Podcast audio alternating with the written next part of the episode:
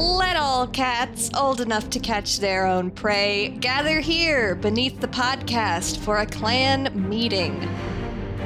Welcome to Paws and Claws, a podcast where we read the Warrior Cats books in chronological order. I'm Scout, joined by my co-host and birthday friend, Jill, and today we will be discussing the novellas Cloudstar's Journey and Mapleshade's Vengeance. Hi, Jill! Hi, Scout! Happy birthday! Thank uh, you. A week and a half ago? Week ago? Happy birthday! It was a week, week ago, ago, yeah. And your birthday is coming up round the corner as well. We are just... Yeah. We are, as as I said before the podcast started, we are all become Gemini. It's true. We are in Gemini season right now. You will be hearing this at some indeterminate... some, sometimes several months from, from when we're recording. Oh, yeah. Uh, dear listener, but but as we record, it is Gemini season. Uh, One day I'll uh, go through and try and figure out what I think each uh, of our protagonists' signs are. Oh, um, that would be good. But it is not today because I do not know astrology that well. Mm-hmm. We need to enlist Julia for this. We do. We will we will enlist Julia for this because I feel like she would have some opinions and some thoughts and feelings, and they're all correct. Yes. Speaking of signs, my co-star today says, help Scout act on their deep emotional needs. Oh, the deep emotional need is to talk about Mapleshade. Yeah. It also says, reminder, Scout's birthday is this Thursday. Aw, that's so Thanks, nice. Co-star. Thanks, co-star. Oh, we need to do, we need, we should get into it, but I'm also now going to check my co-star and see what it says about, uh, from, from me to you today. Damn. If the trust isn't there, it isn't there. Jill, Jesus do you not trust Christ. me? No, I trust you very much.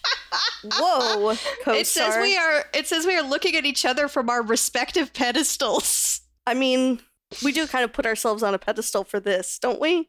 I guess. I suppose I suppose so. We are looking at each other across the across the country, coast we are. to coast. Uh, to and I guess our mics cats. are our pedestals. Yes. I guess. Uh, you know, speaking of, of, of us and this podcast. Yeah. Scott, how's the prey running over there? How's the prey running? Prey is running pretty good. As we were discussing before we officially started the episode, we are both so eepy. We're so tired. So tired. I have no um, idea what it was about last weekend that just, like, fucking drained me. But last week was just so... I am so exhausted.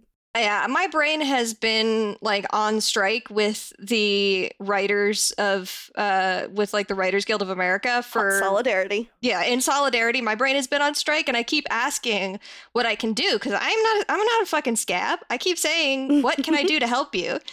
And And they won't... give me their terms, they being my brain. Yeah. No, same here. Well, and fun fact, I actually have two therapy sessions this week. Oh, you're, you're double cheeked up. I'm double cheeked up. No, because my current therapist is moving to a uh, more administrative position in the practice. Oh. And therefore, uh, I have my exit session with them. And my intro session with my new therapist the oh, day before. Wow. So that should be interesting. Yeah. So, well, I hope that I hope that that all goes well. I do too. I'm feeling positive about it, but I'm also like I'm I'm also going to be like I'm so sorry that this is going to be your first impression of me because I am so tired. um, oh. Well, and speaking of prey running, though, I did make a freaking delicious uh, loaded baked potato po- uh, potato salad this weekend. Oh, it was so that sounds good. so good. Uh, and I also made just a massive pulled pork roast, and you know it was okay. Like I, I love a good pulled pork, but something about the way this one cooked, it just was way too tough. Mm, it's so yeah. hard. Like, I could not shred it at all. Uh, sometimes that happens. Sometimes you just get a cut of meat that just doesn't tenderize. Yeah, and it had the bone in it, which is probably the problem, too. Mm. Um, so I was like, you know, it's such a pain to try and, like, slice it up for leftovers. But, you know, it's all sitting in the fridge. We got plenty of leftovers. The, the flavor was delicious, but... Yeah, just a texture thing, right? That happens oh, sometimes. Yeah. I'm, and, like, I'm very picky about pork, so... Mm-hmm. That's understandable. What about what about you? Any good food journeys this week? This week has been extremely, we need to go to the fucking grocery store and there's no, there's no food in the house kind of a week in, in my house due to scheduling of my dad having the car and being at work and my mother and I not being able to go to the grocery store. But we are having one of my favorite things tonight for dinner, which is a thing that, that uh, we call buried tamales, which is essentially when you take a bunch of tamales and you kind of nestle them in a little bed of refried beans and you put a so- like a like an enchilada sauce over it and you put it in the oven and then you put the cheese on it and you have like if a little... If I hop on a plane right now, can I come have some? Yes, absolutely. It sounds so good. It's really good. It's one of my favorite things. So we're having that tonight. So I see here in our notes... You have um, you have made a confession. My confession is that I kind of want to play the Roblox Warriors game. I watched I watched the trailer yesterday, and I was like, man, this looks pretty good is the thing.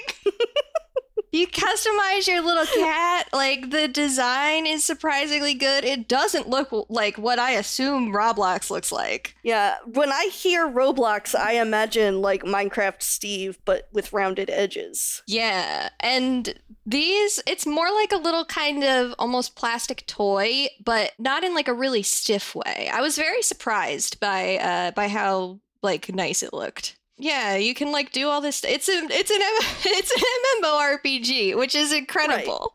Right. I and you know that is something that I feel I feel like Warriors would benefit from an MMORPG like absolutely. Style. I f- I feel like there are multiple M M Os that have been made over the decades, the last like two decades, uh, that were like directly made by people who were saying, "I wish that I could be a warrior cat." Yeah. Speaking of Warrior Cats video games, actually, so I know we've mentioned before game Cattails, which is, you know, basically a reskin of a Warriors yeah, game. Yeah, I did actually play some Cattails for a bit before I fell into the new Zelda hole, and it was yes. a very nice, fun time. Yeah, well, fun news. The updated version is coming out this year called Cattails Yo. Wildwood Story. Yo! Uh, and there is a free demo on Steam right now. Uh, and it looks like, you know, it looks very similar to the Cattails that I have on Switch, but definitely like updated and yeah, uh, I think like I, I watched a TikTok that you sent me about this, and the art style, like the art, the in-game art that they have has been updated a lot, yes. and it looks so nice. Yeah, it looks very cool. I am eventually going to download the story demo. Uh, it's supposed to come out like late this year. It says quarter four, twenty twenty-three. But I will definitely give this demo a shot once I am, like you said, out of the Zelda hole. Mm-hmm. But it looks like they've, like, expanded on everything. There's, like, farming now. Hell yeah. I really like the the portrait art updates. Oh, yeah, I do too. It's very cool. Yeah, I'm excited about that. I'll definitely have to check that out when it is available on something that I have access to. Oh, yeah, that's right. Mac people. Yeah, I'm a Mac pleb. Um, the little cats. Okay, there, so briefly, I do just want to mention shout out to the cat in Cattails that wears like a plague doctor mask. I'm yeah, that so fucks. fascinated by that cat. I want to know how they got that on their face. Clan Gen update. Still playing Clan Gen, you know. You Heck know yeah. me. I finally. So there was a challenge that I'd been doing for like weeks, which is why I have not talked about it on the podcast lately. Oh, uh, you've because been deep I've been in the trying paint. it, trying it, and trying it over and over and over again. Like, I have gone through, I think, at least thirty runs trying to beat this challenge. Whoa. That's a um, rough one. That's a tough one. Yeah, well, it's it's tough in the sense that it is R N G-based. Mm-hmm. Uh, it is essentially you are trying to get an entire page of cats, which is, I believe, twenty cats, that are all tortoiseshells or calicos. Oh, you're doing that one. That's fun. Yes. It was very fun, but you can you have to start with two torties, at least in your mm-hmm. clan. So it's a lot of like going to the cats that you can choose from, seeing there's no torties in any of the options, exiting right, out, retrying mm-hmm, again. Mm-hmm. And after ten moons, any cat who is not a tortie has to be kicked out. Ah. So if you don't have terribly any. many torties mm-hmm. after ten moons, it is so difficult. Mm-hmm. Uh, it took this clan that I did uh, almost three hundred sixty moons. Whoa. Which is like, that's thirty years. thirty years! Wild shit. But I did it. And I'm like, thank Fuck God yeah. I, fucking, I fucking finished that. Good job. Congrats. Congrats on the torties. Yeah, it was very fun. But also I was like, oh my God, I'm so tired.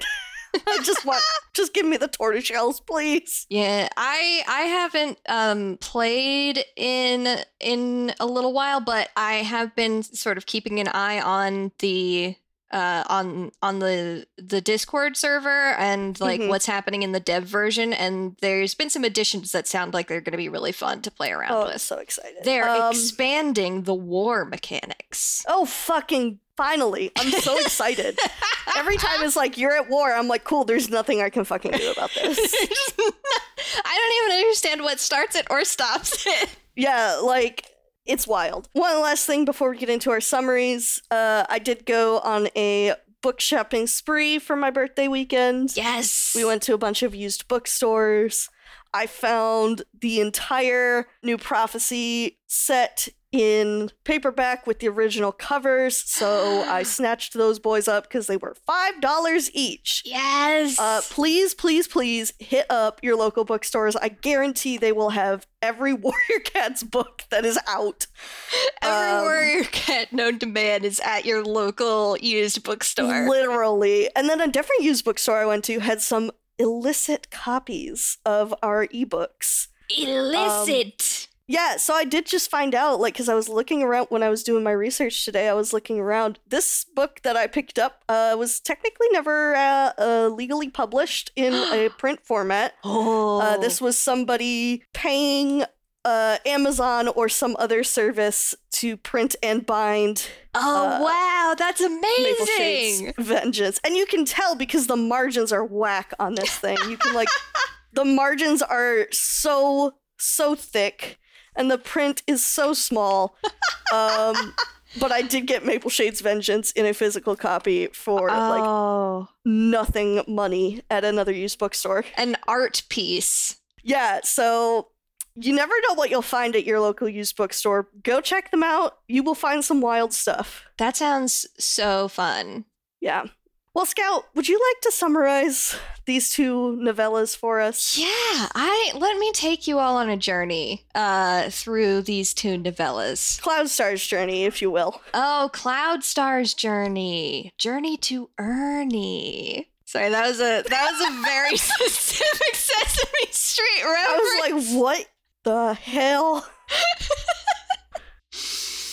There was a there was a segment on uh, Sesame Street when I was growing up that was called Journey to Ernie, and it was Ernie going places. Up, up, up, up, up, up. Oh, hello there. I'm practicing hopping on one foot. It's time to play Journey to Ernie, where Ernie hides and Big Bird seeks. Oh, I love Journey to Ernie. Uh, okay. Here's the summary. Several decades have passed in the forest since the end of Shadowstar's life, and the clans have continued to grow and change. In Cloudstar's Journey, we return to SkyClan, their territory under siege by the inevitable creep of human land development. Cloudstar, the current leader, is visited by his predecessors in his dreams, and with their encouragement, is convinced that SkyClan's way of life will be protected despite the encroachment. However, his faith in his ancestors is eroded time and time again as the situation continues to worsen. The trees they climb are felled and dragged away, replaced by neat rows of brick houses. The noise of construction drives off their prey, pushing his cats to the brink of starvation. He tries everything in his power to hold the line, but nothing can outpace the inevitable. Out of options, Cloudstar makes one final, desperate plea to the other clans to redistribute their own territories, but they refuse, and he has no choice but to lead SkyClan out of the forest forever. His last word to the four remaining leaders is to denounce their actions, StarClan, and the Warrior Code, abandoning them all as they have abandoned him.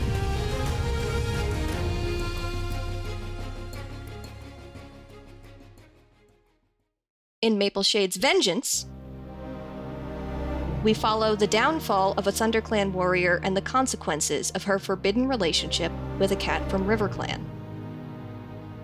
Mapleshade hopes that the half-clan kits she's carrying will mend the animosity plaguing the two communities, but fear of rejection drives her to conceal the true identity of the father. Two months after the kitten's birth, it is revealed they were not fathered by Birchface, lost hero of ThunderClan, but by Appledusk, the RiverClan warrior who caused Birchface's death. And both Mapleshade and her three kits are driven from ThunderClan. Mapleshade tries to guide her family to RiverClan, but the river is flooded. Her kits are swept away and drown before reaching the other side.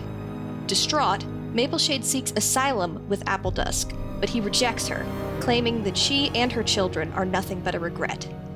Exiled and alone, Mapleshade's distress transforms into desire for revenge on those who played a part in her misery. Ravenwing, the ThunderClan medicine cat who revealed her secret. Frecklewish, a fellow ThunderClan warrior who watched her fraught river crossing and did nothing to help. And Appledusk, the RiverClan Tom, who said he loved her, but betrayed her when she needed him most. One by one, Mapleshade enacts her vengeance. Once her three targets are dead, she finally succumbs to her own wounds sustained during her schemes, and wakes up not in StarClan, but in a place of no stars, the Dark Forest. Embracing her new eternity, she vows to haunt the descendants of her enemies until she is at last satisfied that her pain has been repaid in full.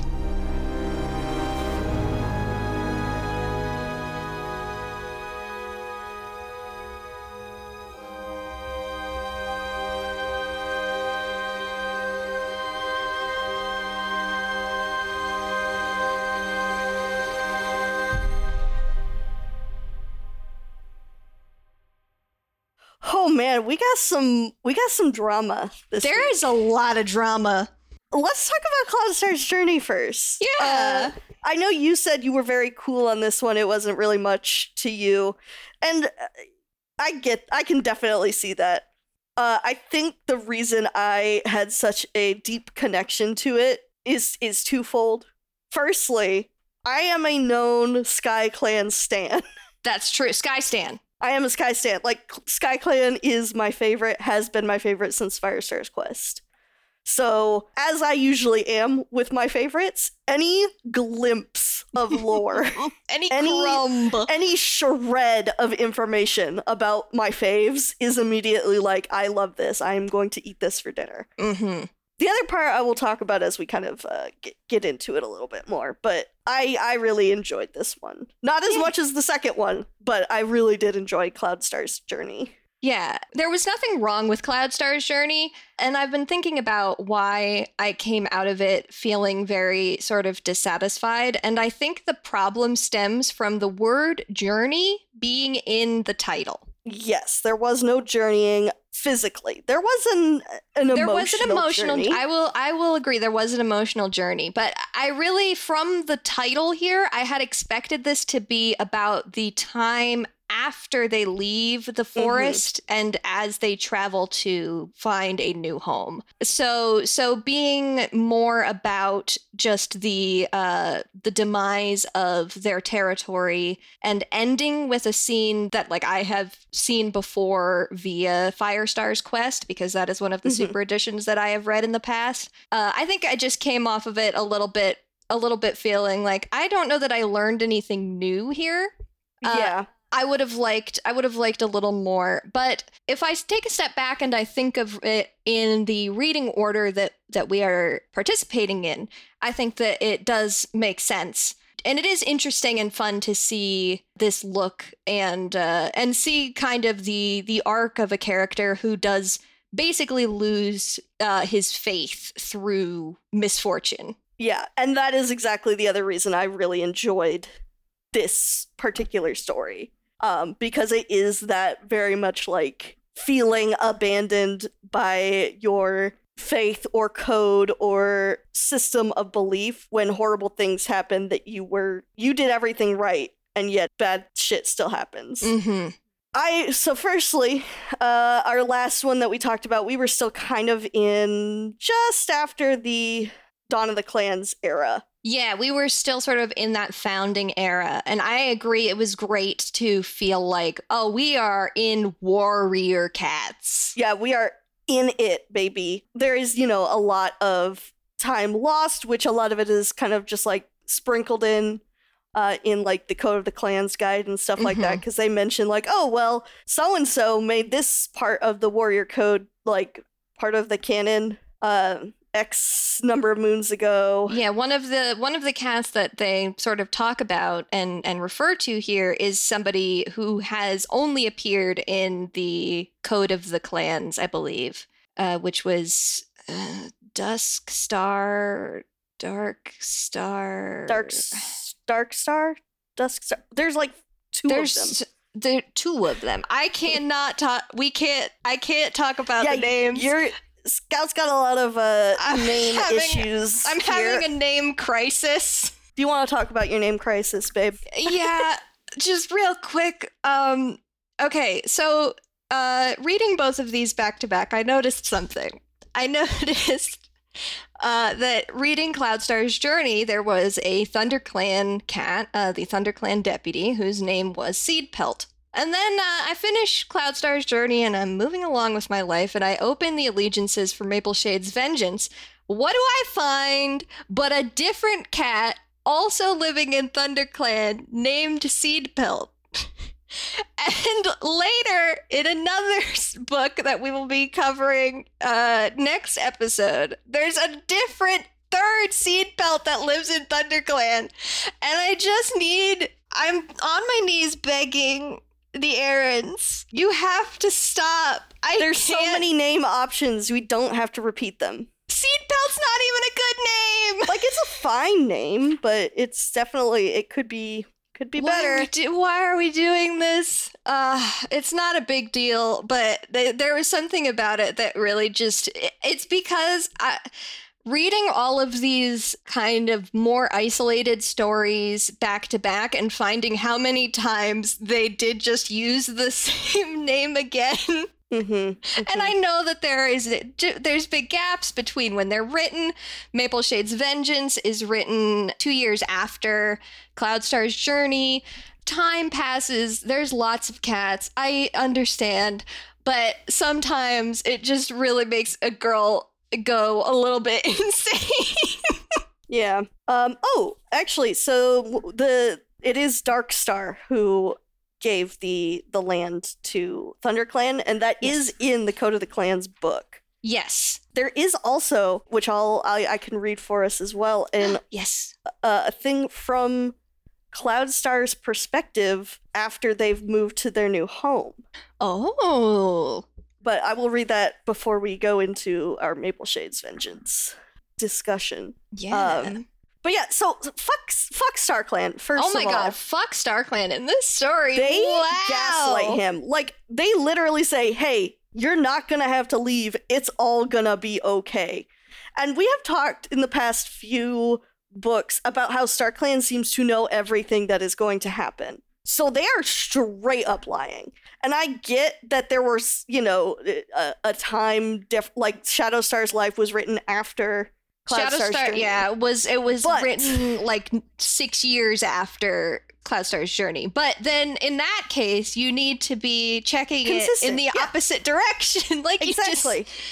And the thing that just makes me even more pissed off at the other clans because somebody should have known. And also, also, fuck these guys! Like, what the hell? They are so mean. They're awful. These they're are like, really like the worst to SkyClan. The worst possible sort of like version of Warrior Cats is happening with these other clans. It's so true. They're all like, yeah, your clan was so kind, and when ThunderClan was in need, they gave them territory. And you, now you have the audacity to come here and say, oh, well, the two legs have destroyed our entire like territory, we have literally nowhere to live, and you're just gonna make fun of Cloudstar for bringing his whole clan I know. To what? The gathering and say, absolutely, we are not sharing anything with you guys. Get the fuck out of here. Yeah. One of the medicine cats is like, well, there's only four trees at four oh, trees. Oh, that pissed me off. That pissed me off. And I remember that from Firestar's Quest as well. That's mm-hmm. in that scene in Firestar's Quest. And it pissed me off then when I read that book, and it pissed me off now. Yeah. It's like, okay, then what's the f- whole fucking starflower thing from original from the Dawn of the Clans? Like, again, this is an issue with the Warrior Cats books being written in all sorts of different weird orders. But uh, like, fun, interesting oof. thing uh, just is that is that Cloudstar's Journey came out just one month before the uh, first book of Dawn of the Clans. Interesting. Which I thought was really interesting. And I also thought that was interesting because they specifically call SkyStar Clear Sky mm-hmm. at some mm-hmm. point in Cloudstar's Journey. And I was like, did this come out like after that? And it didn't. It came out before. So I was curious if SkyStar was called Clear Sky before that, or if this was almost like a reveal of that. Yeah. I don't know that there's any way to to know that, but it was something that I noticed. I was like, oh. Yeah, it's very interesting. But yeah, it. I mean, it pissed me off. I was mm-hmm. like, what the hell?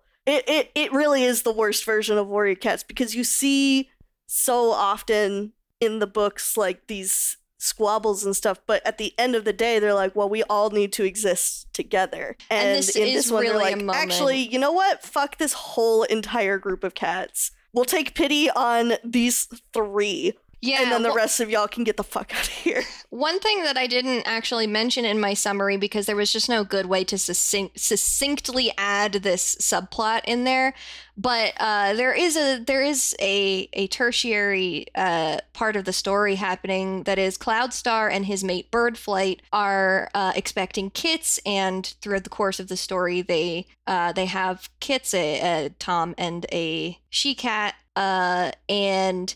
Uh, in the end, Birdflight and the kittens have to stay behind with the uh, with the clans in the forest. They're basically adopted into ThunderClan.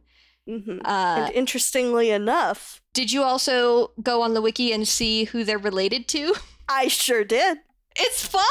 It's very fun and interesting. A lot of very critical cats in The Prophecies Begin are descended from Cloudstar's little family that gets left behind. Yeah, from Cloudstar's children.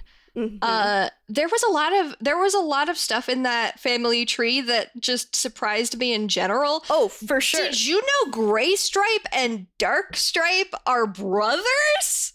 No, dude, I literally, I saw that and I was like, Ho- what? Whoa, hold on. I was I like, wait. I definitely forgot that Gray Stripe is technically Spotted Leaf's nephew. Yeah, what's up with that? Very interesting stuff. Mm-hmm. Looking at these at these family trees, it is yeah. a, a wild time. But yeah, so I just I think it is very interesting that Gorseclaw and Spotted Pelt, in some way, there's a lot of missing generations. We don't know exactly how. Yeah, they, I'm so curious. Uh, I want to know these cats. But, I really um, want to know. Yeah, so there's there's several missing generations, but it is, as far as we know, confirmed that some of our some very, very critical cats are descended from from Cloudstar and Birdflight. It's very interesting. Yeah, that we will be that we will be meeting critical cats in in like several different directions. Oh yeah, no, absolutely, in several different arcs as well. Yeah, uh, it's interesting to me that we get that here via Cloudstar's family, uh, and meanwhile it is never again. I hate to keep going back to Mothflight's vision, but one of the points that she made in Mothflight's vision was that she was spreading uh, like genetic diversity basically through the clans yeah. by giving up one of her kits to each other clan.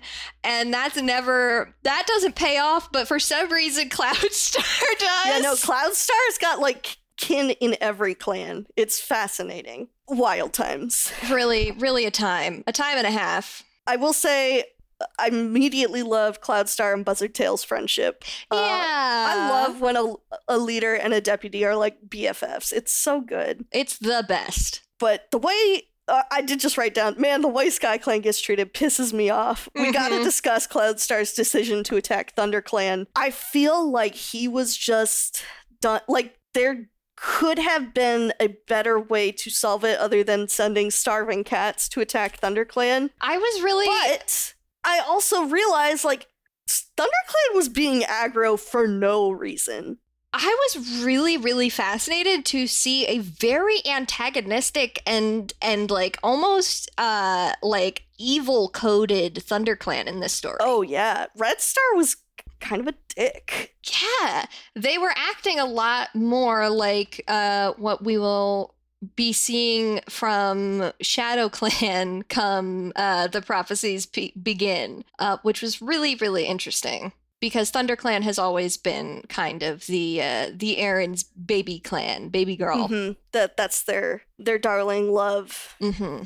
Uh, but yeah, so I mean, like it probably. I don't think going and talking to them would have produced any different result. Is I no. think what I'm like. My first reaction was, "Why are we attacking them?" And then I th- thought speaking, about it a yeah. little more, and I'm like, "No, you know what?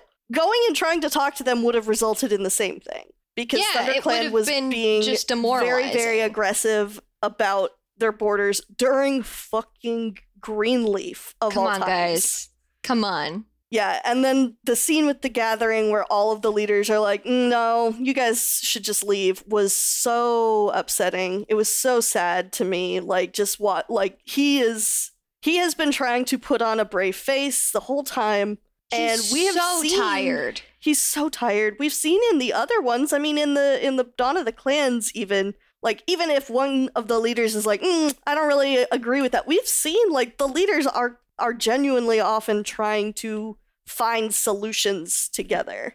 We have seen them act in, with the interests of their clans, like in their first and foremost, but for, also but still showing empathy. And there was no empathy for SkyClan here. Absolutely no empathy. And I think that's what pissed me off was yeah. like, yeah, I can I can definitely see the cats being like, oh, you know, we really need to defend our own s- situation. But there was there was absolutely no no empathy except from Kestrel Wing.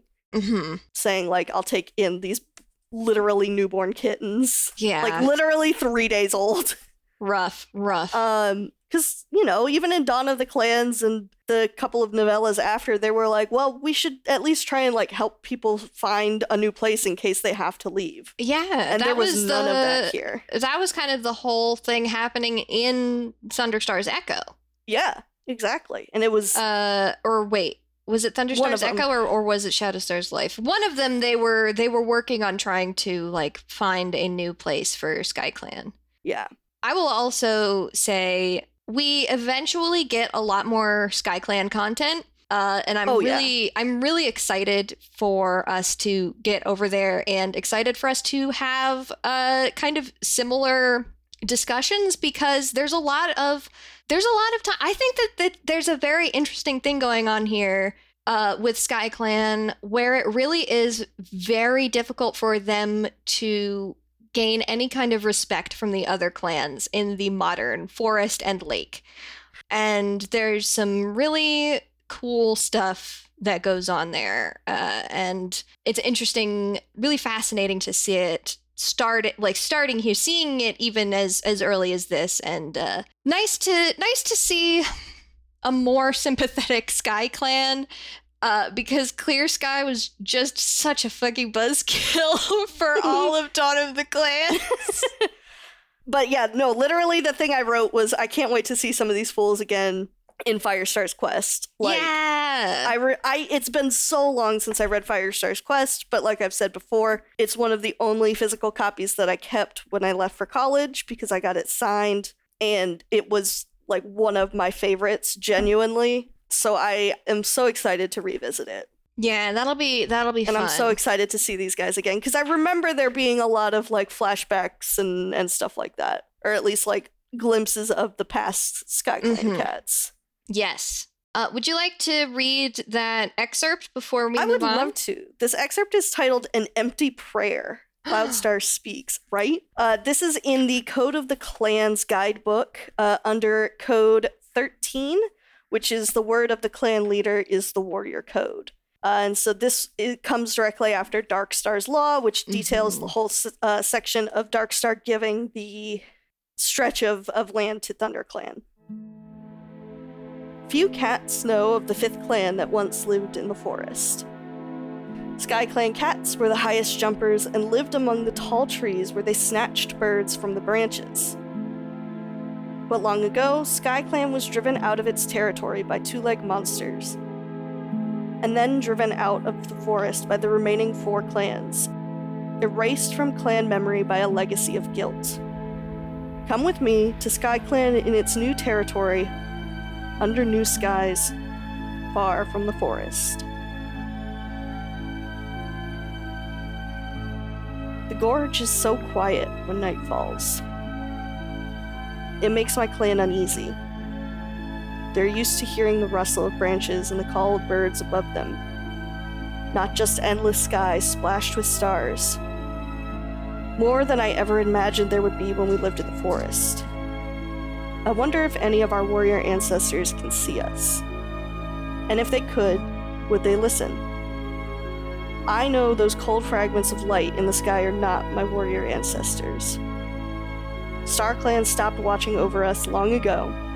As soon as the two legs attacked our territory with tree-eating monsters, churning up the ground to build their nests of hard red stone.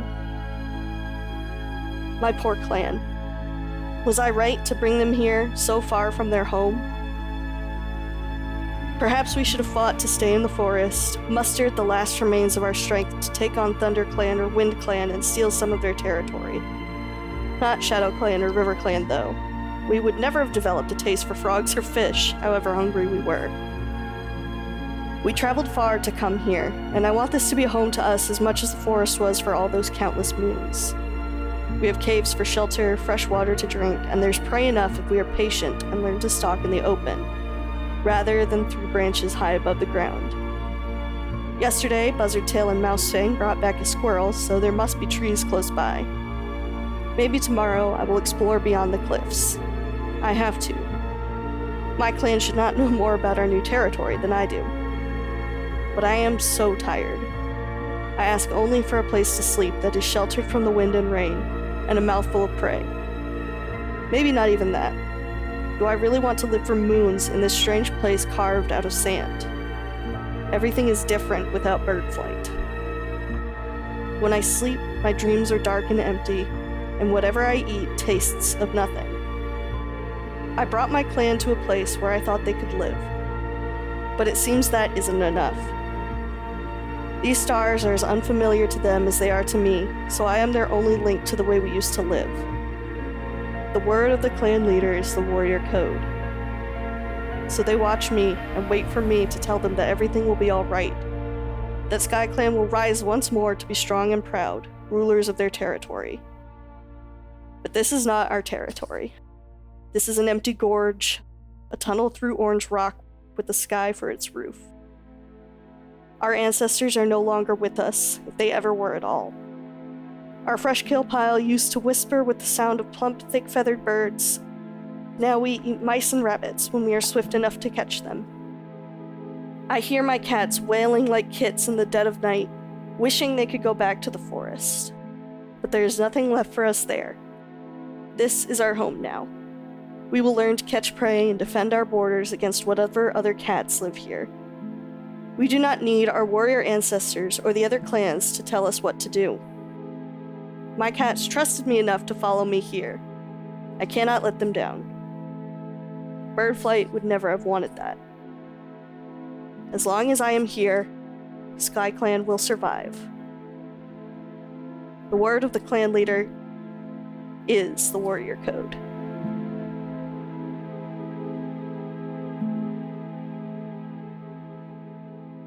So that's a lot. See, that's that's what I really was hoping for from this novella, mm-hmm. actually. So I'm glad that that does exist somewhere. Yeah. My poor man, Cloudstar. He He's had a rough so go of it. Tired. Yeah, this was actually created. So this book is from two thousand nine. So this is four years before. Wow. Yeah. Cloudstar and SkyClan going forward from this point has a real rough go of it. They really I'm ex- do. I'm I'm excited to get to talk about that with you more. I am too. Speaking of rough goes of it. Jump scare. Oh, oh. Oh, Mapleshade's Vengeance, baby. Mapleshade. Oh, your vengeance. Uh, quick, just like light note at the top here. We're officially in the timeline. I know. Uh, this has a concrete time that it takes place. If we are going by The Prophecies Begin starting in two thousand three, then this takes place nineteen years before that, which is nineteen eighty-four. Wow. Put Mapleshade in, like, eighties fashion. Put her in a blazer. Ooh, yes. Yes. Give that girl woman. a fucking power suit. um, yeah, because I did look up Mapleshade's uh, family tree, and she is only a couple of generations removed from uh, very uh, prominent cats in The Prophecies Begin. So that is very interesting. Oh, man. The drama of this fucking book. I literally could not put it down. It is really exceptional. Like, this is maybe the best, like, I don't want to, because, you know, I haven't read ninety percent of the novellas, but holy shit, this one is, if you read only one book from this podcast, please yeah, make would... it Mapleshade's Vengeance, because it is absolutely an excellent, excellent novella. It's really good. It really does follow, like, I don't know all that much about um, the classic uh, ideas of story structure, but it feels so deeply like a classical tragedy to me. Oh, yes, it does. And I, that is one of the things I wrote down.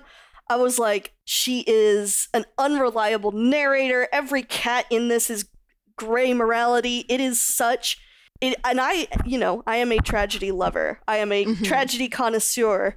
Uh, I love, love, love reading tragedies, as evidenced by two of my favorite Shakespeare plays being Hamlet and Macbeth. And this very much, yeah, it is very much a very well-written, well-done tragedy. We have a hero with a fl- fatal flaw. We have a hero who is an unreliable narrator. We have a character haunting the fucking narrative. Yes. Oh, I love when a character haunts the narrative. It's so good. It's good um, shit. Yeah, literally, I'm so glad I found this book, even if it is technically an illicit copy. Uh, I that am, makes so much sense for Mapleshade, It though. really does, but like, I am so glad to have this as a physical book because I want to read it over and over again. It was so good. Yeah, I, wow. It it really is a very well-done tragedy, and, and I think you're right, it has a lot of those classical elements. Yeah, it is, um, it is something that it fe- when you start it, you're like... This is gonna go bad, and you oh, just immediately you just know like, it's gonna go so badly.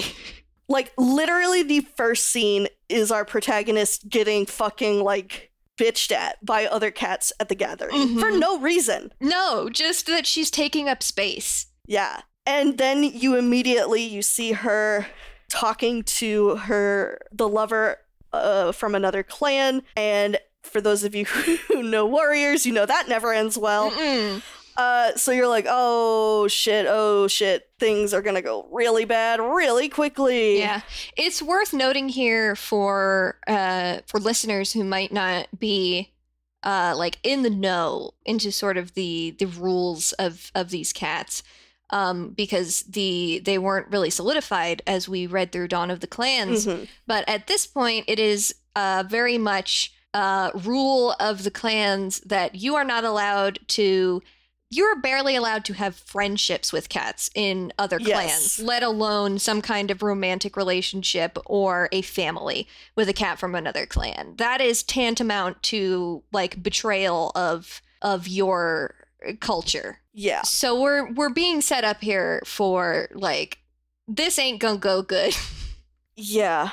I think that this is an exceptional example of a protagonist who you feel deep sympathy for, but who also is very clearly not blameless in the situation. Exactly. Yes. And that is that is one of the things I'm going to get into in uh, Sharing Tongues, because fandom has such a black and white view of so many things. Mm-hmm. But that is part of the reason I really loved this novella, is it is Mapleshade is such a complex character. Yeah. Like, she does some bad shit. Mm-hmm. But you also can see where, you know, her reasoning was, in that certain moment, kind of sound. Yeah. Because, hey, she did some bad shit, people did a lot of bad shit to her. Absolutely. Fuck Ravenwing. Dude, Ravenwing was so out of pocket. This man found out that they were not ThunderClan kittens, not fully ThunderClan kids.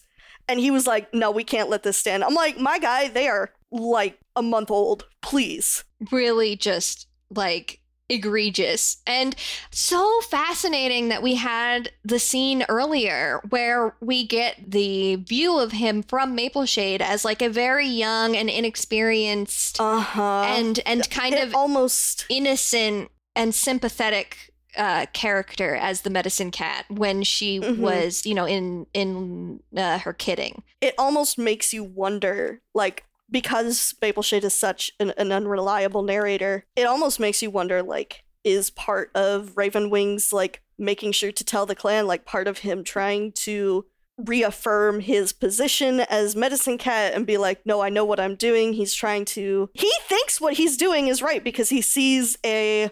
He has a vision of some reeds in his den, which, like, the vision wasn't even that bad. Like, there wasn't any, like, no, again, spelling of doom. To... It's just that, hey, they don't belong here. But he decides to interpret it as they need to leave. We could really, we could bring this all back to it was StarClan all along. And yes. Fuck StarClan. Fuck StarClan for real, for real. I do, I think it is so complicated and messy and dramatic that Appledusk is the one who was indirectly responsible for yeah, Birchface's death. It's but so everyone says that, no, Appledusk murdered him, but he didn't. He didn't, which is so interesting, because they didn't have to add that additional bit of texture, right? Mm-hmm. And it, it's very clear from the story that Mapleshade and Appledusk were romantic before that fight even happened. Yeah. And yet everyone's like, oh, well, you're doing, you did this after what he did to Birchface. And it's like, no, she did this before what happened to Birchface. You guys are just so fucking hung up on it that you refuse to listen to this woman who has just, who is going through like single motherhood. Yeah. And, and I really like that. And and who knows how much of this was was sort of her telling it mm-hmm. to herself. But the concept that she has of like, this will help bring our our clans together to have yes. these these half clan kittens that are strong and connected to both clans. Yeah, which, like, I cannot blame her for wanting to to wait to tell them who her kit's actual father was, because it no, is so no, especially after what was raw. Inferred. Yeah. Yeah. Can we talk There's... about Frecklewish? Yeah. Because I want to talk about the way Frecklewish sort of interacts at the beginning of, of the story. Yeah, Frecklewish your, is Birchface's sister, mm-hmm. uh, and she is distraught over the loss of her brother. And she does not really... She makes the assumption that because there are there is no father for these kits, that they are Birchface's children. And she immediately becomes obsessed with Mapleshade and her kits. Mm-hmm. She is... Uh, I believe the proper term uh, psychologically is enmeshment. Oh. Uh, because she is over there, like... For a lot of it, I read it as her acting as if she was their mother. Like, she is constantly, like... She was very much trying to parent. Yes, she's very much trying to parent these kids because she thinks that they are her nieces and nephews. And Mapleshade just is like, you know what? This is a convenient lie. I'm not going to confirm or deny it. I'm just going to let people think what they want to think. Because for now... thinking that they're Birchface's kits means that I don't have to try and pretend. Uh, and that does not work out well because she decides to take her kits to go see Appledusk, and Ravenwing finds out, and, and it's snitches. A whole mess. But Frecklewish is also just such a complex character. Frecklewish is so much. Like, I think she and Mapleshade are... equally complicated and sympathetic and horrible, yes. horrible people. Uh-huh. Uh, because it is stated in the book that Frecklewish just doesn't help Mapleshade's kids. She watches the whole thing go down. Yeah, and she Which claims... is breaking the warrior code, which is like, regardless of whether a kitten is in your clan or not, if there is a kitten in danger, you are responsible for trying to save them. Yeah, I I was looking over that uh, like story in my in my research, and that was literally a different story about kits who drowned in the river, mm-hmm. uh, which I think is interesting parallels as well. Yeah, wild. And just how immediately she turns, not just on oh, Mapleshade, yeah. but on the kittens. Yes, the way she like literally calls them creatures instead it's of so kids.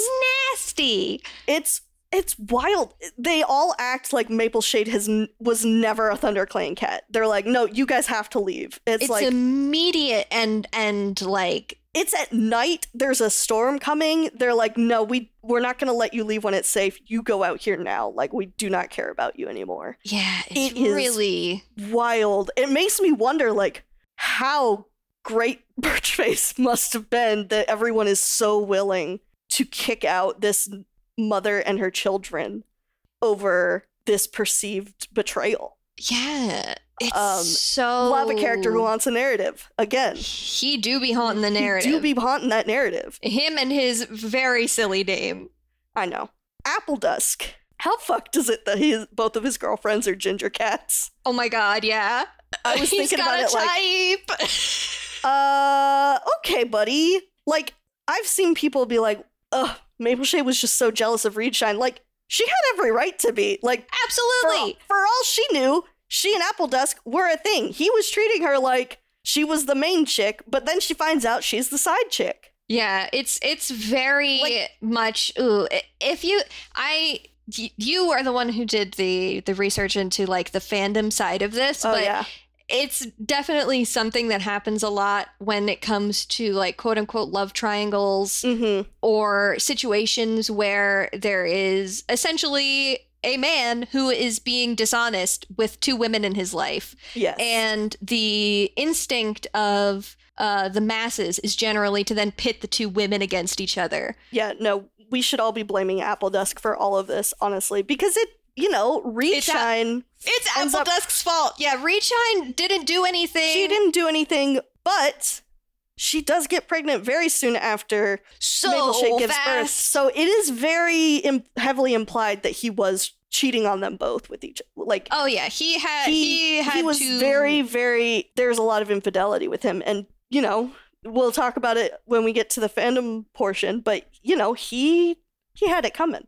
You wrote in here waiting for Jill to say we support women's wrongs. Yes, I did write that in my notes um, because I do love when a woman character gets to be complex and messy and, you know, evil. I love yeah. it. I like an evil woman. I'm sorry. It's okay. Um, it's, speak your truth. Speaking my truth, I love women's wrongs in fiction, especially. You know what?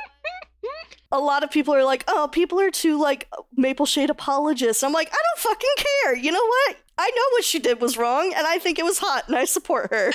Like, I just, like, think that... I, I think that it was wrong, and I think that that's what makes the story really good. Exactly. Like, and because all... It was because everything was wrong. Yes, you know? everything in this... Everything went wrong. That's why it is such a good tragedy. Mm-hmm. Is because every... character makes the wrong choices. There's no um, correct choices made there were no in the correct story. Choices. Even the apprentice that gave her medicine was oh my God, making yeah. the wrong choice. Oh man, the murder scenes Yo. in this book. Yo. Top fucking tier.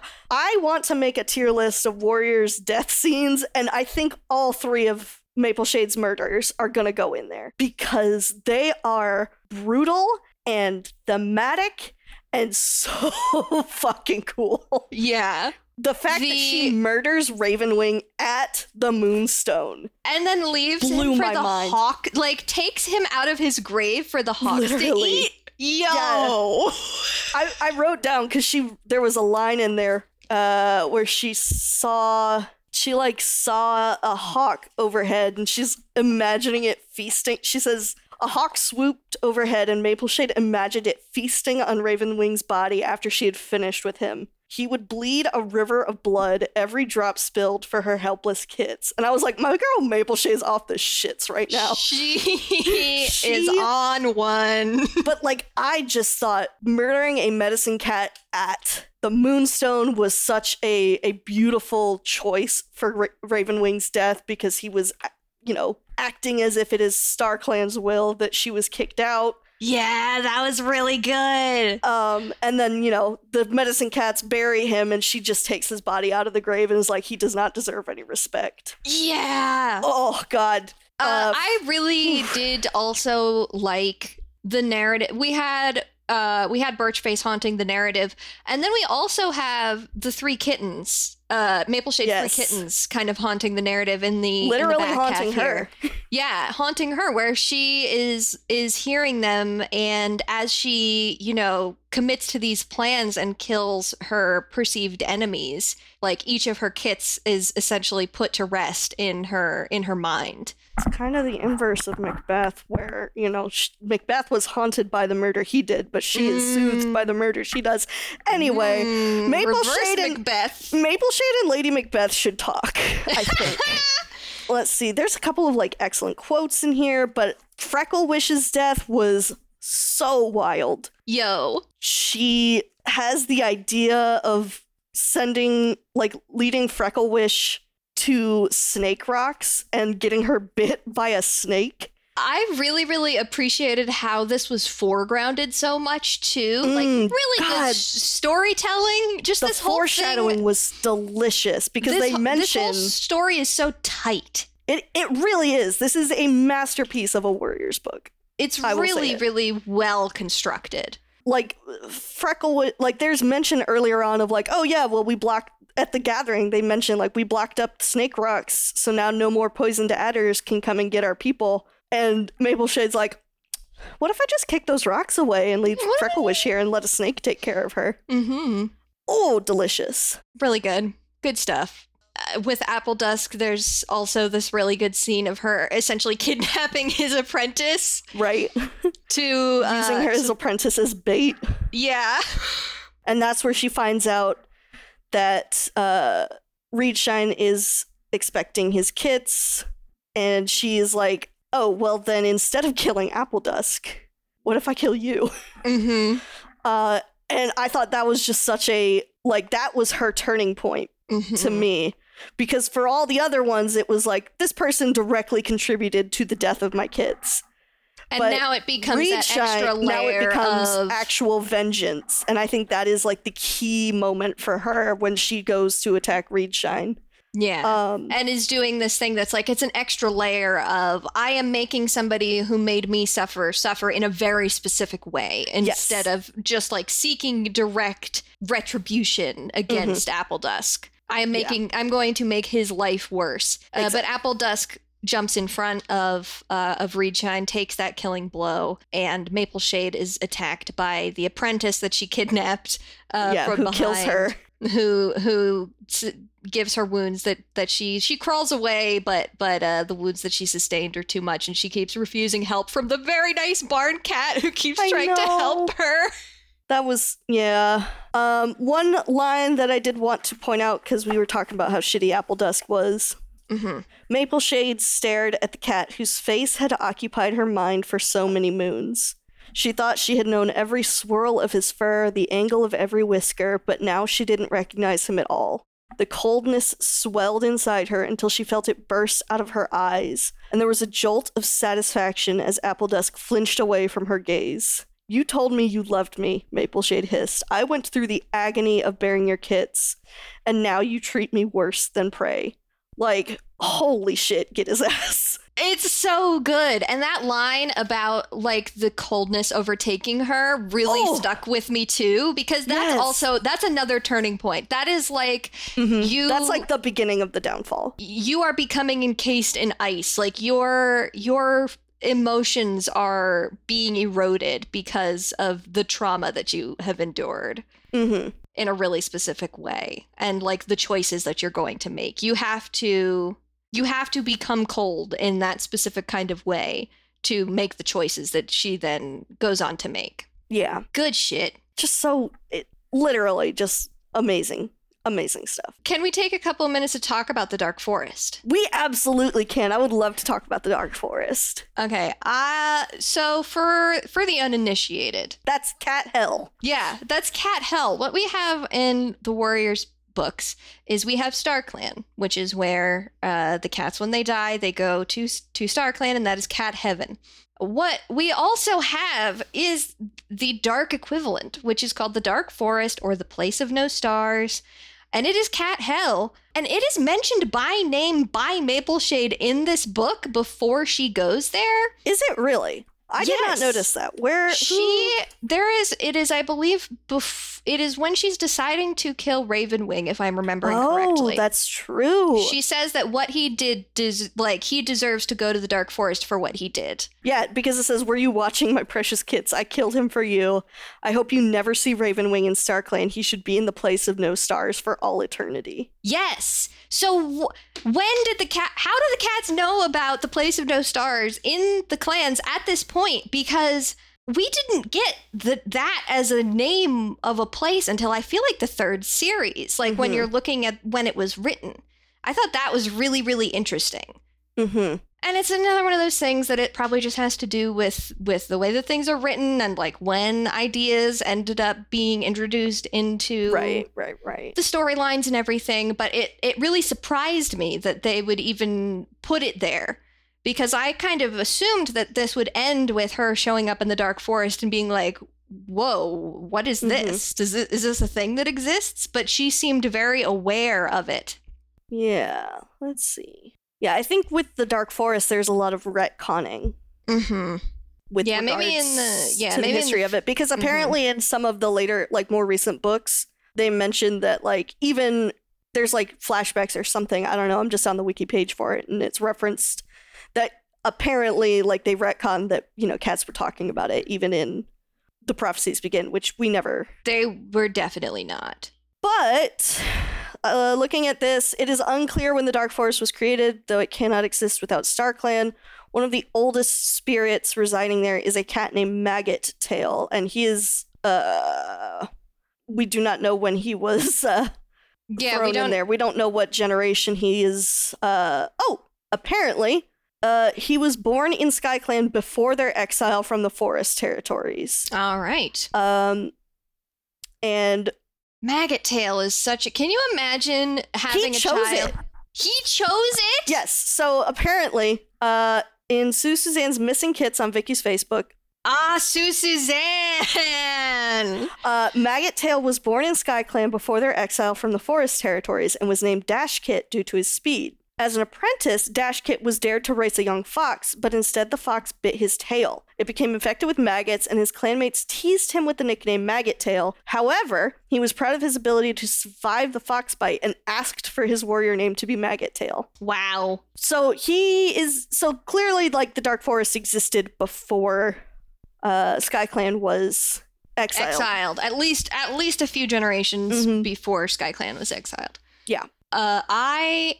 have we're gonna cut we're mm, watch the space for Sue Suzanne. We'll be coming back to Sue Suzanne. Will we really? I don't know who Sue Suzanne is. Uh yeah, there is some interesting controversies with Sue Suzanne. Ooh, okay. Maybe I'll mention it in the Erin Corner this uh this time around, but we'll get more into it with Pine Star's Choice and Spotted Leaf's Heart, I believe, are the Wonderful. the specific areas that we are going to have some Sue Suzanne stories. Drama. mm-hmm. The drama. Wonderful. Uh, and there's a lot about Mapleshade on her, her wiki page that we will be talking about in the future as well. I'm excited for um, Crooked Star's Ma- promise. God, yeah. Mapleshade does, in fact, make cats, uh, make Appledusk's uh, descendants' lives something else. Mm-hmm. So ma- we are not done with Mapleshade. She will be uh, with us for a long time. So just, just keep her in mind as we go forward, because uh, she's not done showing up. Good yeah. for her.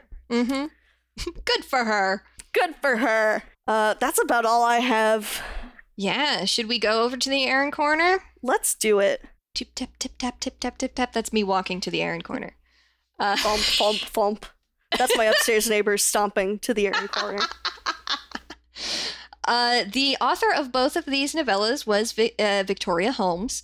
Victoria Holmes is the the sort of person who was originally approached by sort of this publishing house to to write Warrior Cats in the first place, uh, but ended up acting as primarily editor because she had this thing about that she didn't know how to write fantasy, and so so she would edit the fantasy but not write the fantasy, if I'm remembering correctly. Yes.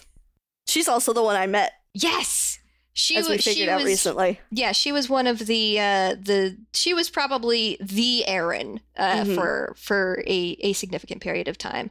Uh, in twenty seventeen, she ended up uh, retiring from working on the Warrior Cats books due to uh, health concerns. She was undergoing uh, therapies for her uh, cancer at the time. I believe that is cleared up now. But up until then, she was acting as a major editor and also did a lot of the writing for the novellas, uh, which included these. Cloudstar's Journey was published in January twenty thirteen. Uh, Mapleshade's Vengeance was published in March twenty fifteen. Uh, I thought it was very interesting uh, that we had one story that I felt was good. I think I'm I'm a little bit warmer on it now that we've had the discussion about it than I was. Uh, but but with Cloudstar's Journey, kind of like very procedural, I would say, like a very sort of rank and file warriors yeah, classic story. Classic warriors story. Yeah, and then you get Mapleshade's Vengeance, which is like so different. Um, I thought that was really interesting that that we got both of those from Victoria Holmes. She, I was doing some research into her, and she apparently has a historical fiction series called Epic Horse. Jesus Christ, that's going to be my new internet name, Epic Horse. Epic Horse, really good. Uh, generally, online, there's a lot of, of moments of her admitting she's not good at keeping the names or the cats straight, which is mm, true. Shocking. Mm-hmm. And I have this here. This is the, the controversy. Let me tease the controversy a little bit. Oh, yummy. The controversy is that Victoria Holmes on Facebook uh, in the past uh, had said that uh, Sue Suzanne, who was a uh, self-proclaimed warrior superfan, was going to be helping Victoria fill in Warrior Cats family tree blanks, basically. Uh, and that the things that Sue Suzanne said would be canon. But later, there were fans who were unhappy with stories uh, that apparently Sue Suzanne had also consulted on, which was Pine Star's Choice, something that we will be reading next time, uh, who I believe in the case of Pine Star's Choice, she's even mentioned in the uh, acknowledgements, uh, if I'm remembering right, Susie Patton or something like that, uh, and and then Spotted Leaf's Heart, which we're going to read later in uh, this season. Uh, one of the most maligned, I believe, of like any of the novellas. Very, very uh, yeah. poorly received novella. Very interested to see what that's about. Me too. I know uh, I know almost nothing because I try specifically to not look too much into yeah. the things that we that I don't know anything about already, because it's oh, more same. fun that way for the yeah, one hundred percent. Uh, for the podcast. But but Sue Suzanne uh, was apparently sort of working with Victoria at this point and was essentially doing the thing that we always say that these books need, which is helping Uh, Victoria keep all of the cats straight and make sure that she was staying consistent with that stuff.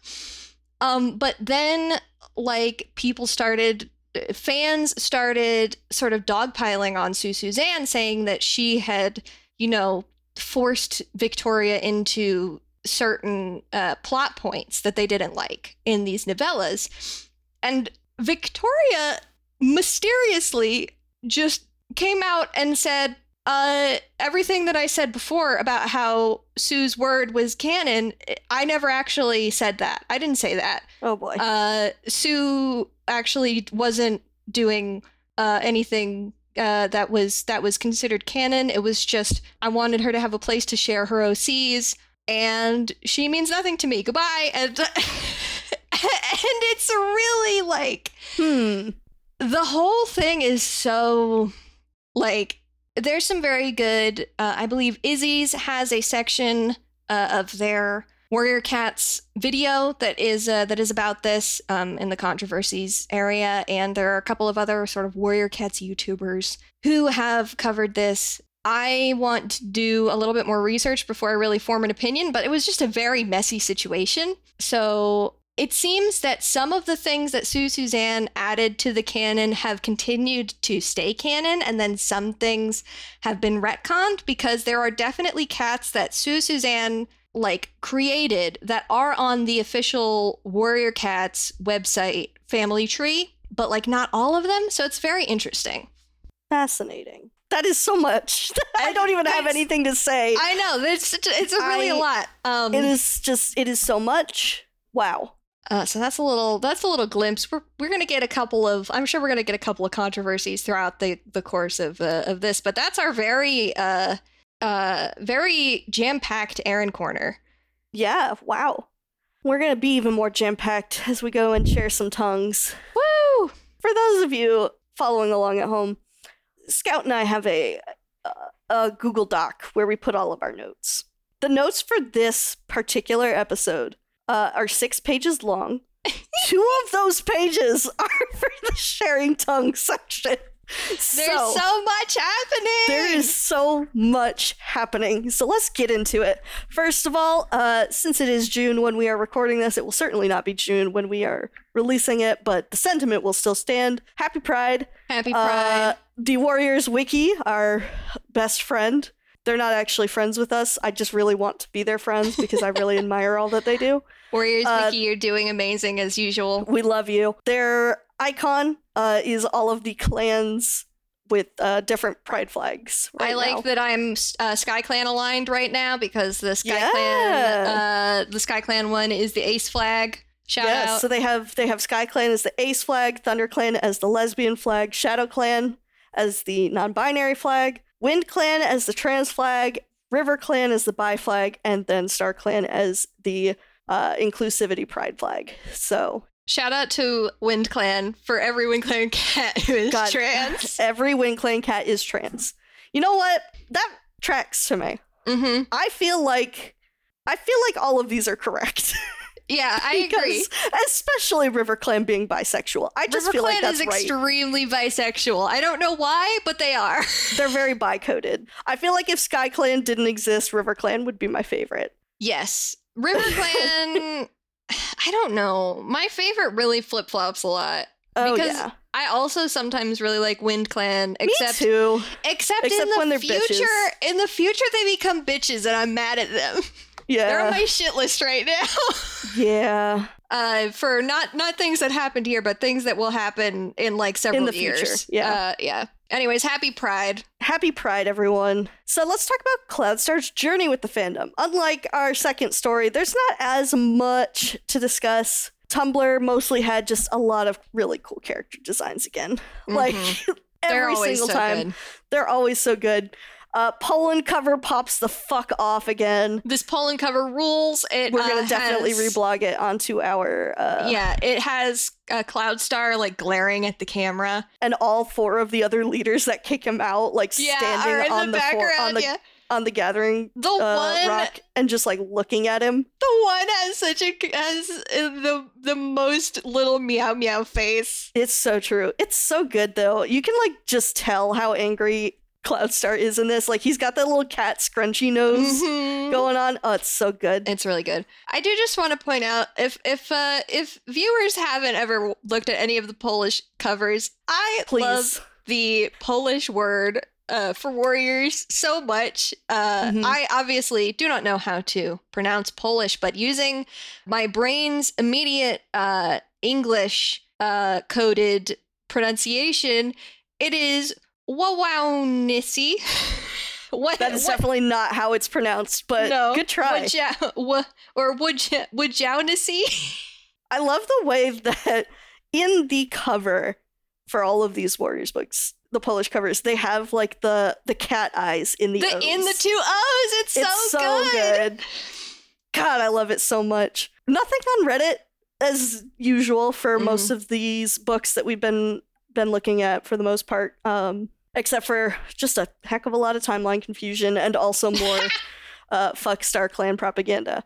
Mm-hmm, mm-hmm. We are getting into the era of there being a lot more uh, M A Ps, P M Vs, A M Vs, animated projects uh, for warriors on YouTube. I found a couple uh, for Cloudstar's Journey. I see you going to click on the one that says, this is so stupid, but it took me out. Yeah. It, it is very much that early, like, two thousands kind of, like, random humor, but it also was so funny to me. There was one, I think it was never finished, because I could not find the completed version, but I found a couple of fragments of Cloudstar's Journey uh, A M V set to uh, Sound the Bugle from the Spirit Stallion of the Cimarron soundtrack, which straight up fucked me up when I saw it this morning. I was like, oh, I'm not going to recover from this. Because it is such an appropriate song for his situation. Uh, and I really am I'm so, so sad that this was never completed, because I'm sure it would have been uh, devastating. Mm-hmm. In terms of A O three, we have... Uh, and of course, you know, I'll share these in Discord, Twitter, Tumblr, mm-hmm. all of that stuff when this episode comes out. On A O three, we have four... fix for this short story specifically, and then thirteen with Cloudstar as a prominent tag, which, you know, makes sense to me. He shows up later in Firestar's Quest, so that all tracks. But, you know, not much for Cloudstar's Journey, but there's some good stuff out there. Oh, the one I mentioned last time where somebody was describing the novellas in ten words or less. Yes. Uh, we have for... Where is Cloudstar's Journey? Oh, entire people wiped out in a series of tragic events. Sad. Sad. uh, I like so is... I like the implication of that one that, that implies the same thing, but happy at the end. Right. Oh, man. Okay, let's talk about fucking Mapleshade's Vengeance, because this is the one that made...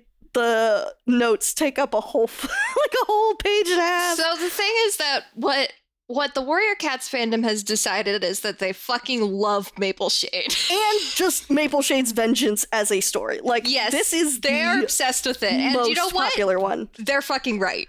Yeah, exactly. Like, I cannot blame anyone for saying this is their favorite novella, because for now, it's my favorite novella as well. Like, I love this shit. Uh, let's see. Our ten words or less. Everyone is somewhat to blame. Please don't kill me. So, yeah, you know what? You're right. Everyone it's is true. somewhat to blame. And that's and the that's mark okay. of a good tragedy. Yeah, exactly. That's what tragedy's that's about, is it's, it's not any one person's fault. It's everything going fucking wrong. Uh, all right, we have... Uh, so, with the introduction of polls on t- Tumblr, we have a lot of c- fictional character tournaments going on. girl boss tourney dot tumblr dot com. Round one, M is for dubious morality. Select which one you think is girl bossier, that is which one is the better girl bro- girl boss, and it's Mapleshade versus Midna. From the video game Legend From the video game Twilight, Twilight Princess. Princess. I, I, do, I think Mapleshade is the bigger girl boss. She is currently winning the, the poll. I did vote it for is, her. It is ongoing. Yeah, I did too. Oh, shit. I voted for her from our Tumblr account. Oops. uh, oh, we've right. come out officially.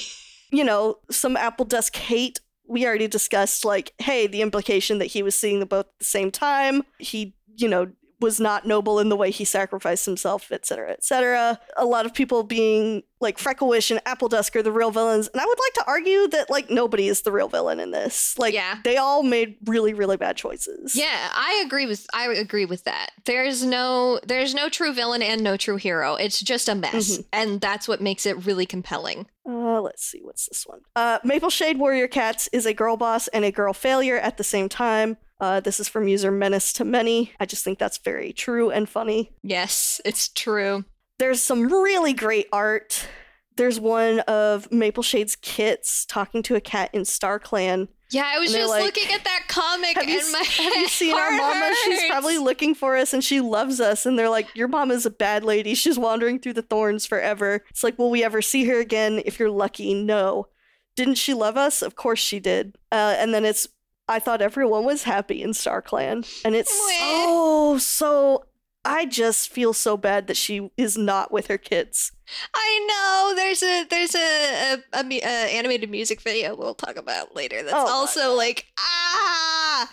Um, there's some incredible art. Just as she had promised to Reedshine, Mapleshade's desire for vengeance would never sleep. And it is just this incredible art of, like, Mapleshade in darkness drowning and her kit's paws reaching out for her, and she's covered in blood and they're just like covered in water. It's gorgeous. Yo, is this one is that one linked here? I'm trying to find it. Yes, it's the Violet Parakeet. Oh, yo! It's a uh, Violet Parakeet, Drawer of Furries. Incredible. Again, I will reblog all of these when oh, this episode comes this out. They're so good. I really like uh, the maple leaf motifs in her tail here. Yes, it's so delicious. Uh, another really good one from Falsely Accused. Great username. uh, as we will discuss in our A M V section, this one is a line from Selbach Tango inspiring this piece, uh, which shows Mapleshade covered in blood uh, and the large text, "It was a murder, but not a crime." Mm, delicious. That, AM, that A M V is so good. I know, it fucks so hard. It's so good. There's so much in this tag. I like. I could not. It, I I could not put it all in here because there's so much good stuff. Everyone is obsessed with this story. Um, mm-hmm. Penumbral Woods uh, said, "Unreliable narrators over." Re- Over reliable narrators every time. Yes, Mapleshade, give me those outright fucking lies you tell yourself and just believe immediately. Much more fun to read. Like, yeah. There's I really so like, much appreciation. I really like this other one uh, that is Mapleshade typing up that Frecklewish belongs in the dark forest as, yeah. as written by the story team, which is so funny. Yeah. Um, there's so much love for Mapleshade being an unreliable narrator, morally gray protagonist. Like, it's just, it's great. Frecklewish this. Uh, this is from Drawing Damon. Frecklewish this, Frecklewish that. You know who should have ended up in the dark forest? Ravenwing. Fucker couldn't even wait a day to tell Oakstar, even with a storm on the horizon. For real! Um, headcanon, somebody in the notes on that one said, headcanon that the omen was to keep Mapleshade's kits away from the water, and Ravenwing just completely butchered it. Oh no! Oh no! um, woof. Yeah, a lot of people are like, he probably misinterpreted the fucking sign. And you know oh what? My probably. God. Oh, uh, no. Ah. Like I said earlier, Reddit is, uh, you know, for the most part, every time I go on the Warrior Cats Reddit, I'm pleasantly surprised at what a uh, nice community it seems to be. But so much debate on whether or not she was right or wrong. Please, fandom, I beg of you, let female characters be complex. They Let do not be, have to be reduced to good or can, bad. They can just be woo baby versus callous bitch. Like, we don't need to do that. She and Frecklewish are both very complicated characters, and I think we should appreciate them for that. The most important thing, if you take anything away from this podcast, dear listeners, it is to have a critical analysis eye with mm-hmm. characters, any characters, female characters character. fall, but female uh, characters fall to this a lot. But just it doesn't. Ha- you don't. A character doesn't have to be. There's no moral connection. It is. There is no moral connection to liking or disliking a character. I I agree, and I feel like that is a lesson that a lot of people in fandom need to learn. Is that the fictional content that you consume and the fictional characters that you enjoy reading about are not a reflection on your morality. Yes. And they are characters. They are narrative devices. They are meant to tell a story. We cannot always ascribe our morals onto characters. No, that's the whole point of writing fiction. Yes, and that is the whole point of writing fiction. And there's such a lack of that approach to fiction going around in fandom these days, that like saying that you enjoy reading a certain complicated or perhaps dark or twisted sort of story means that you are a terrible, horrible person. The fiction you consume is not a reflection of who you are and what you would do. It is a means of understanding the human condition and a means of empathizing with people who are different from yourself, and a means of understanding why people do things that they do. Uh, and also, it's entertainment. It's just supposed to be fun. Sometimes yeah. you just have fun reading reading horror stories. Like, horror is an entire genre. Sometimes so, like, sometimes it's not that deep, but also sometimes, sometimes you deep. need to be deeper. It really depends. Right. It's not that deep it's unless that deep. the thing that you're doing is saying that if you like evil characters, you are evil, then you need to go deeper. Right, exactly. You need to go deeper in the other direction. Yes. Uh, so that's just my takeaway from what was on the Reddit, which, you know, that's just a whole thing in fandom nowadays for like so many different fandoms. It's a whole mess. we can't get into it. There are approximately five million Mapleshade videos. There's so many Mapleshade videos on YouTube. I have copy and pasted one, two, three, four, five, six, seven, eight, nine, ten, eleven, twelve, thirteen, fourteen into our note stock, and I literally had to stop because there were so many more. I could, I literally spent like an hour, hour and a half this this morning watching Mapleshade. I know, videos. I did that the other day watching them, and then I did it again for like another forty-five minutes this morning watching more. Yeah, so there are some incredible ones, which I will uh, link probably in the show notes, honestly, because, you know, it's difficult to to share things with proper credit mm-hmm. if they're on YouTube and we're trying to post on social media. Yeah, yeah. Um, and we'll put them in the Discord as well when the time comes. Um, if you haven't joined our Discord yet, uh, you should join our Discord because we're going to have a whole channel that is basically just for us posting our favorite animated music yeah. videos from the Warrior Cats uh, fandom, among many other very good channels. Uh, but it's yes. a good time. So we've got one uh, set to Hayloft two. Excellent choice. Uh, really good, there's yeah. some that are like, I mean, so here's the thing about Mapleshade's Vengeance. Like we mentioned, there is uh, quite a bit of murder, quite a bit of brutal murder in this book. Uh, so there will be, uh, most of them already have the trigger warnings on the videos themselves, uh, but there is a lot of content warnings for gore and animal death and blood and wounds. Um, mm-hmm. So just, you know, keep that in mind as you venture into the wide world of Warriors A M Vs. Generally, the uh, the creators and the posters are pretty good about uh, foregrounding that stuff as well. Oh, yeah. Uh, I've, I've, like I said, I think almost all of these actually had trigger warnings in the videos themselves, not just in the comments. Yeah, which is really good. Really nice to see. Uh, there's this one, uh, In Isles, just has some incredible, like, visual Uh, work going on with the way that the the yeah, victims of really, Mapleshade's really attacks, good. like their skull, like shows their faces and then the deterioration of their mm-hmm. faces. Fucking incredible. The one called Already Over uh, has an incredible depiction of the adder scene uh, where Frecklewish is killed by the adders. It is so good. Hell yeah. Um, incredibly well done. Uh, one of my favorite villain A M Vs. Like, there's a, for The Adventure Zone, which is a podcast that uh, I've listened to quite a bit, there was an incredible A M V to this this song for the first season's villain. Uh, and then I love a good moment with this song. Uh, there is an A M V for Mapleshade uh, to Scissor Sisters' I Can't Decide. Really excellent. Good. Yeah. There there's is some a, great animation in there, too. Oh, yeah. That, that one is so, it's so fun. Mm-hmm. Uh, there is a sketch animation one uh, to Dolly Parton's Jolene. Uh, it is a cover of the song, uh, but it is for Reedshine and uh, Mapleshade. Very Delicious. Good. I watched that one. Really good. The Devil Within. Ooh, that was a good one too. Yeah. There's apparently some drama over two different groups did a Mapleshade. There was a A M V okay, to I'll, That's I, Not How the Story Goes, and there's apparently drama about like one person left the fandom and then did this as they're coming back or what. I did not read into it. it so seemed... there's yeah, I can I can enlighten a little bit on this. There there was a uh, a a prominent animator uh, in the past in the fandom named Darkinator, I believe, uh, who. Is just kind of like a piece of shit in like various ways that a person can be a piece of shit in a fandom scenario. And uh, so there is a lot of scenario. There's a lot of situations where people are re-uploading uh, maps that that person hosted uh, and like trying to explain what's going on um, because that person deleted all their stuff. And then like, yeah, they said that they would be that they would leave the fandom and made up some stuff about like people pushed me out of the fandom, even though it was them being a piece of shit.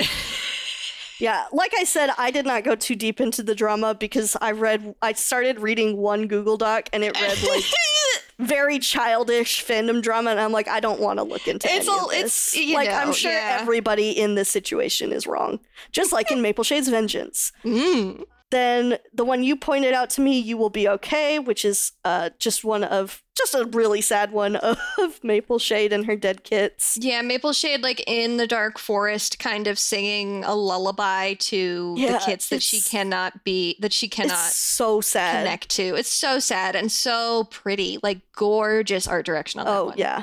Uh, there's another one, uh, cowboy aesthetic one. I agree. I love the aesthetics. I did not care for the song on that one. Yeah, but that's not, just because I like don't the biggest, like the voice. I'm not the biggest Modest Mouse person, um, but it really, really good aesthetics. And that one was like done in eight hours, which is insane. Jesus. It's one uh, of the, sometimes they do, you know. I've uh, seen a lot of seventy-two hour ones, yeah, but never eight hours. There's a lot of ones where, where it is like people do these multi-animator projects uh, in a in a time crunch kind of scenario as a, a little challenge or community building thing. Then there's another one that's for Frecklewish, uh, set to a Phoebe Bridgers song. So I did not watch that one all the way through yet because I was like, I need to at least like maintain a little bit of sanity today.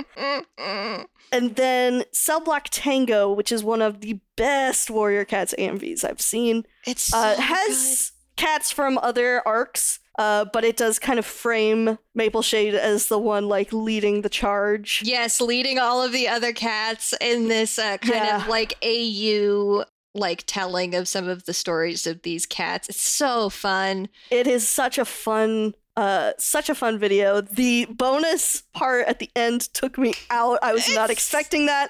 I'm not so going to spoil it for you guys. You should go watch it yourself. Incredible. And then these many of the same animators did uh, the same cats to uh, Ex-Wives, which is, I believe, from the... The musical Six, which is about yes. Henry the eighth's six wives. Yes. Which I had never heard of before watching this uh, A M V the other day. And I was like, man, this cu- this fucks. I like this. I gotta listen to this. Yeah, spiritual, kind of spiritual sequel. Mm-hmm. Not no, the the create the like leader of that one has stated it's not technically in the same like A U universe or whatever, but uh, same cats and same kind of format vibes. And really, really fun, good vibes. Yeah, it is a lot of fun. But I, I wrote here in my notes, I literally had to stop because there's so fucking many. Like, there's so many of them.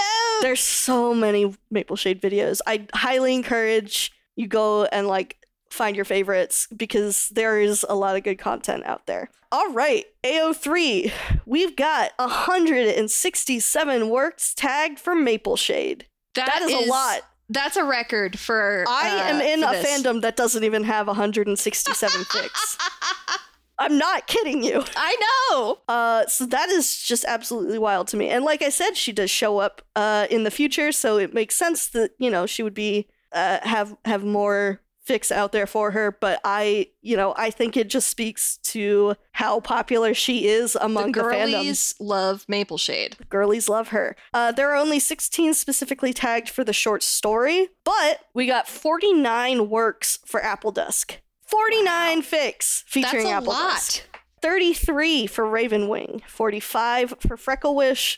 thirty-seven for Reedshine. fifteen for Darkstar, who like wasn't, he was in like a scene. Yeah, that's impressive. This is absolutely wild to me. Even Birchface has twenty-three fanfics. He's haunting the fucking narrative. Yeah, it wild to me that Birchface, who literally is not on screen at all, uh, gets twenty-three fanfictions. I did not have time to go through and read any of these, uh, but I did save some to mark for later, and it, when I finish reading them, I will share them in the Discord. Very good. Because wowzers, bowsers, that's so many fics for our girl. That's a lot, yeah. She's she's very popular. She's very popular, and you know what? Good for her. Yeah. It's what she deserves.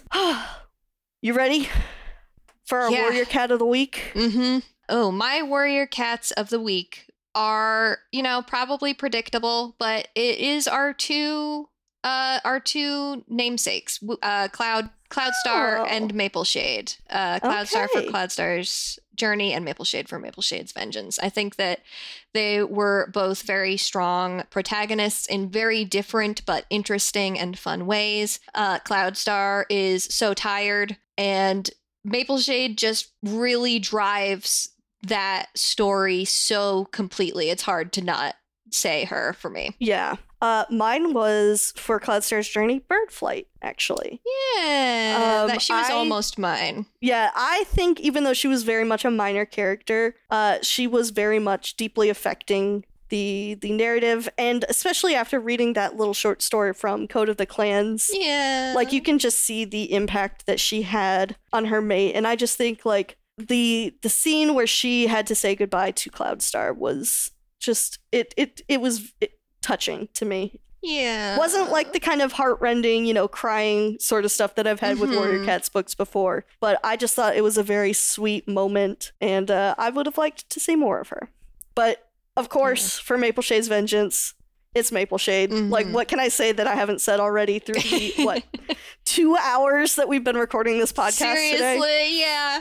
Like, it's a she big one. Is, she is the Warrior Cat of the Week. She is She's such a moment. critical cat. I feel like she is so interesting and complex, and her story is just such a tragedy that I, I just love it so much. It was so good. Such a more compelling villain than like eighty percent of the villains that I experienced oh, in, for sure. in these books. Um, villain being... Because it's that gray morality, baby! Yeah, villain, I suppose, is, is... She's not the villain in this particular book, necessarily. Like I said... She I, is later. She is. She's gonna come back, and there's gonna be villainous things, I think. Uh, I'm so... I'm so excited to read Crooked Stars. I know, me too. Promise. Yeah, that's the name of it. Oof. Should well, I take us out? Take us out, Scout. All right. If you... That's you... Dear listener, have thoughts, opinions, questions, or memes to share with us, you can write to us at pawsandclawspod at gmail dot com. That's paws as in what a cat has, claws as in the part of speech, pod as in podcast. We are also on Twitter at pawsandclaws and on Tumblr at pawsclawspod. Listeners who are eighteen years and older can come join us on Discord, which will be linked in the show notes. You can find me on Twitter or Tumblr at HumbleGoat, and you can see the art that I do, including our podcast cover art, at scout wilkinson dot my portfolio dot com. Links to my portfolio as well as my Ko-fi page are in the show notes as well. And you can also find me on Twitter at plot underscore twists or on Tumblr at antique hyphen romantic. Our next episode will be out in two weeks, where we will discuss the novellas Goose Feathers, Curse, and Pine Star's Choice. Read along by buying the books from a local bookstore or checking out a copy from your local library. Until then, dear listeners, I would love to say may StarClan guide your paws, but we're kind of upset with them right now. Yeah. Uh, so may the prey run slower than your paws.